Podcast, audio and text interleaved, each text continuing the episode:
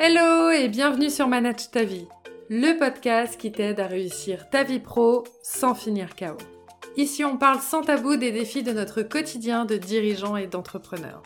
Le principe est simple, chaque mois, je réponds à une vraie question posée par une personne. Une personne qui rencontre une problématique qui concerne son bien-être pro, son efficacité ou son équilibre de vie. Commencer à en parler sans tabou, c'est le premier pas vers la solution. Je suis Vanessa, la fondatrice de Manage ta vie et on m'appelle aussi la coach anti-KO pro. Être dévoré par son job et subir son quotidien professionnel, ce n'est pas une fatalité. Jamais, pour personne et même quand on a des responsabilités. Aujourd'hui, ma mission, c'est d'aider les dirigeants et les entrepreneurs sur un enjeu majeur.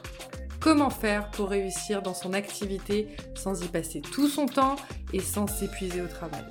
Parce que le meilleur moment pour profiter pleinement de ta vie, c'est maintenant.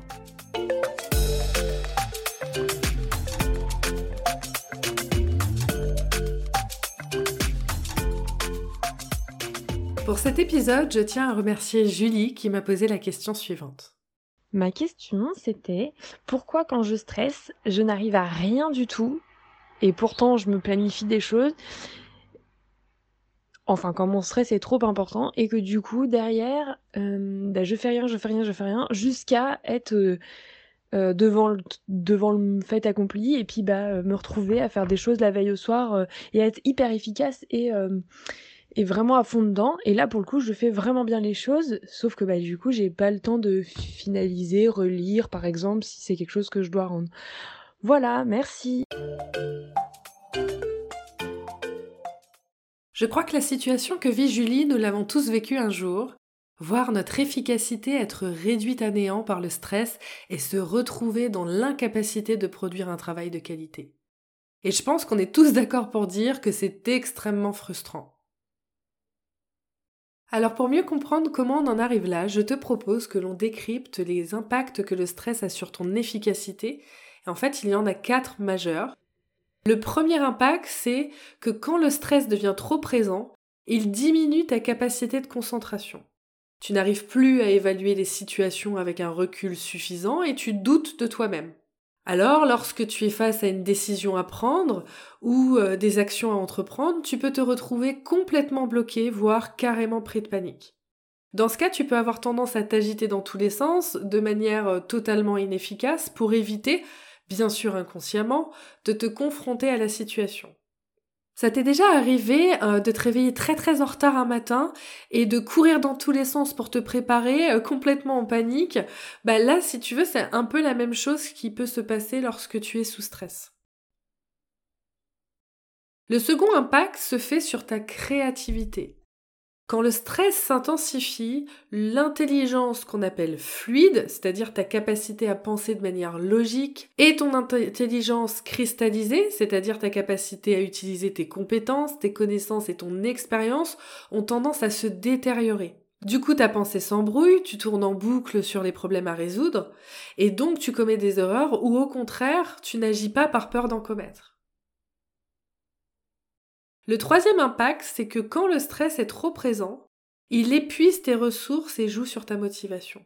Tu ne te sens plus la force de dépasser les obstacles auxquels tu es confronté, tu perds en motivation et tu euh, te décourages facilement.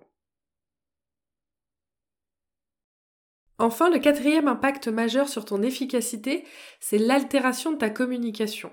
Quand tu es stressé, tu as du mal à garder ton calme et tu peux vite t'agacer, monter dans les tours et l'ambiance peut devenir tendue au travail comme euh, à la maison d'ailleurs, ce qui n'aide pas du tout à améliorer ton état ni à avancer sur tes projets bien sûr. Si tu reprends tous ces éléments, tu peux constater que lorsque tu es sous stress, tu es privé de tes réflexions rationnelles et de ton énergie, ce qui ne te permet pas de te poser de bonnes questions, ni de te mettre en action de manière positive. Et c'est ce qui t'amène souvent à adopter des comportements inefficaces, voire préjudiciables, comme le fait d'attendre la dernière minute pour faire ce que tu avais prévu de faire bien avant. Mais alors tu me diras, qu'est-ce qu'il se passe tout à coup pour que tu finisses par te mettre en action et même te surpasser? Alors pour comprendre ce revirement de comportement, je crois qu'il est pertinent de revenir sur l'origine même de la réaction de stress. Quand tu stresses, c'est parce que tu ne penses pas avoir les ressources pour gérer la situation à laquelle tu fais face. Tu la perçois donc comme dangereuse et menaçante. Et c'est ce qui entraîne cette réaction physiologique et émotionnelle très intense et toutes les conséquences dont on vient de parler.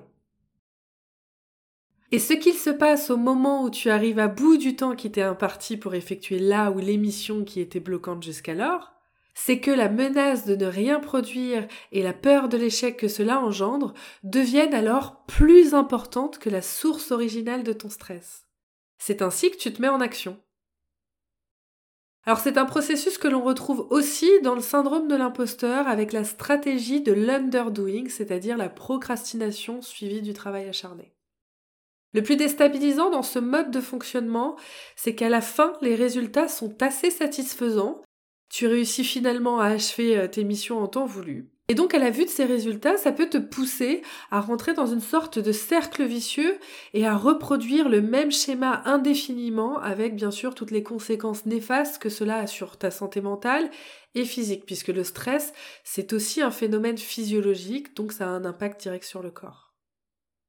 Alors comment faire pour éviter de rentrer dans ce cercle vicieux?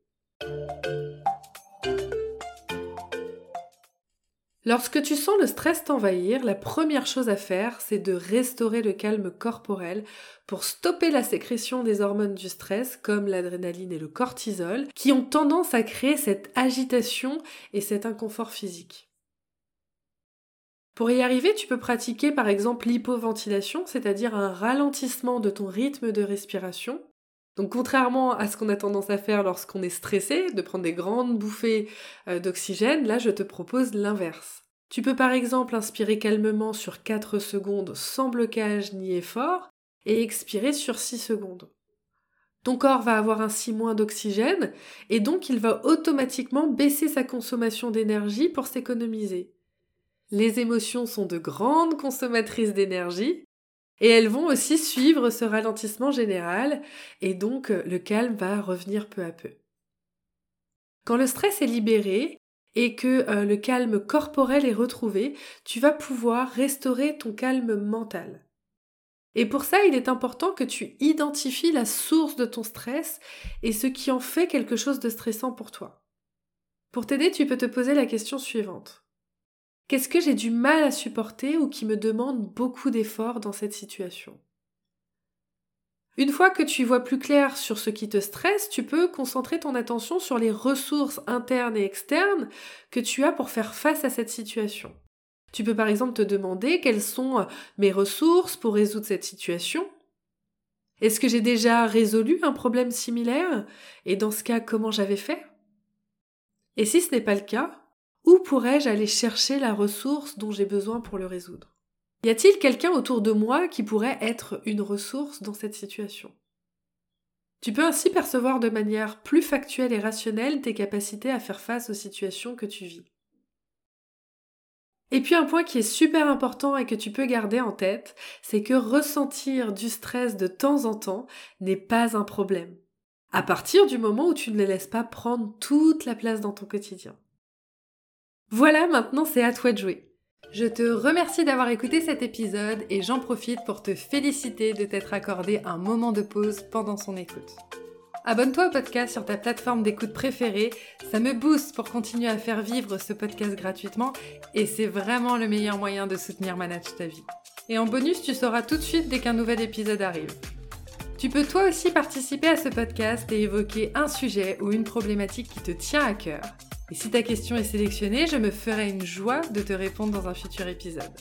Pour participer, c'est très simple. Enregistre directement ta question en utilisant le lien qui se trouve dans les notes de cet épisode ou sur le site Manage ta vie à la rubrique podcast. Enfin, si tu penses que ce podcast pourrait aider un ami ou un proche, surtout n'hésite pas à lui partager. Passe une super fin de semaine et je te dis à très bientôt pour un nouvel épisode. Ciao ciao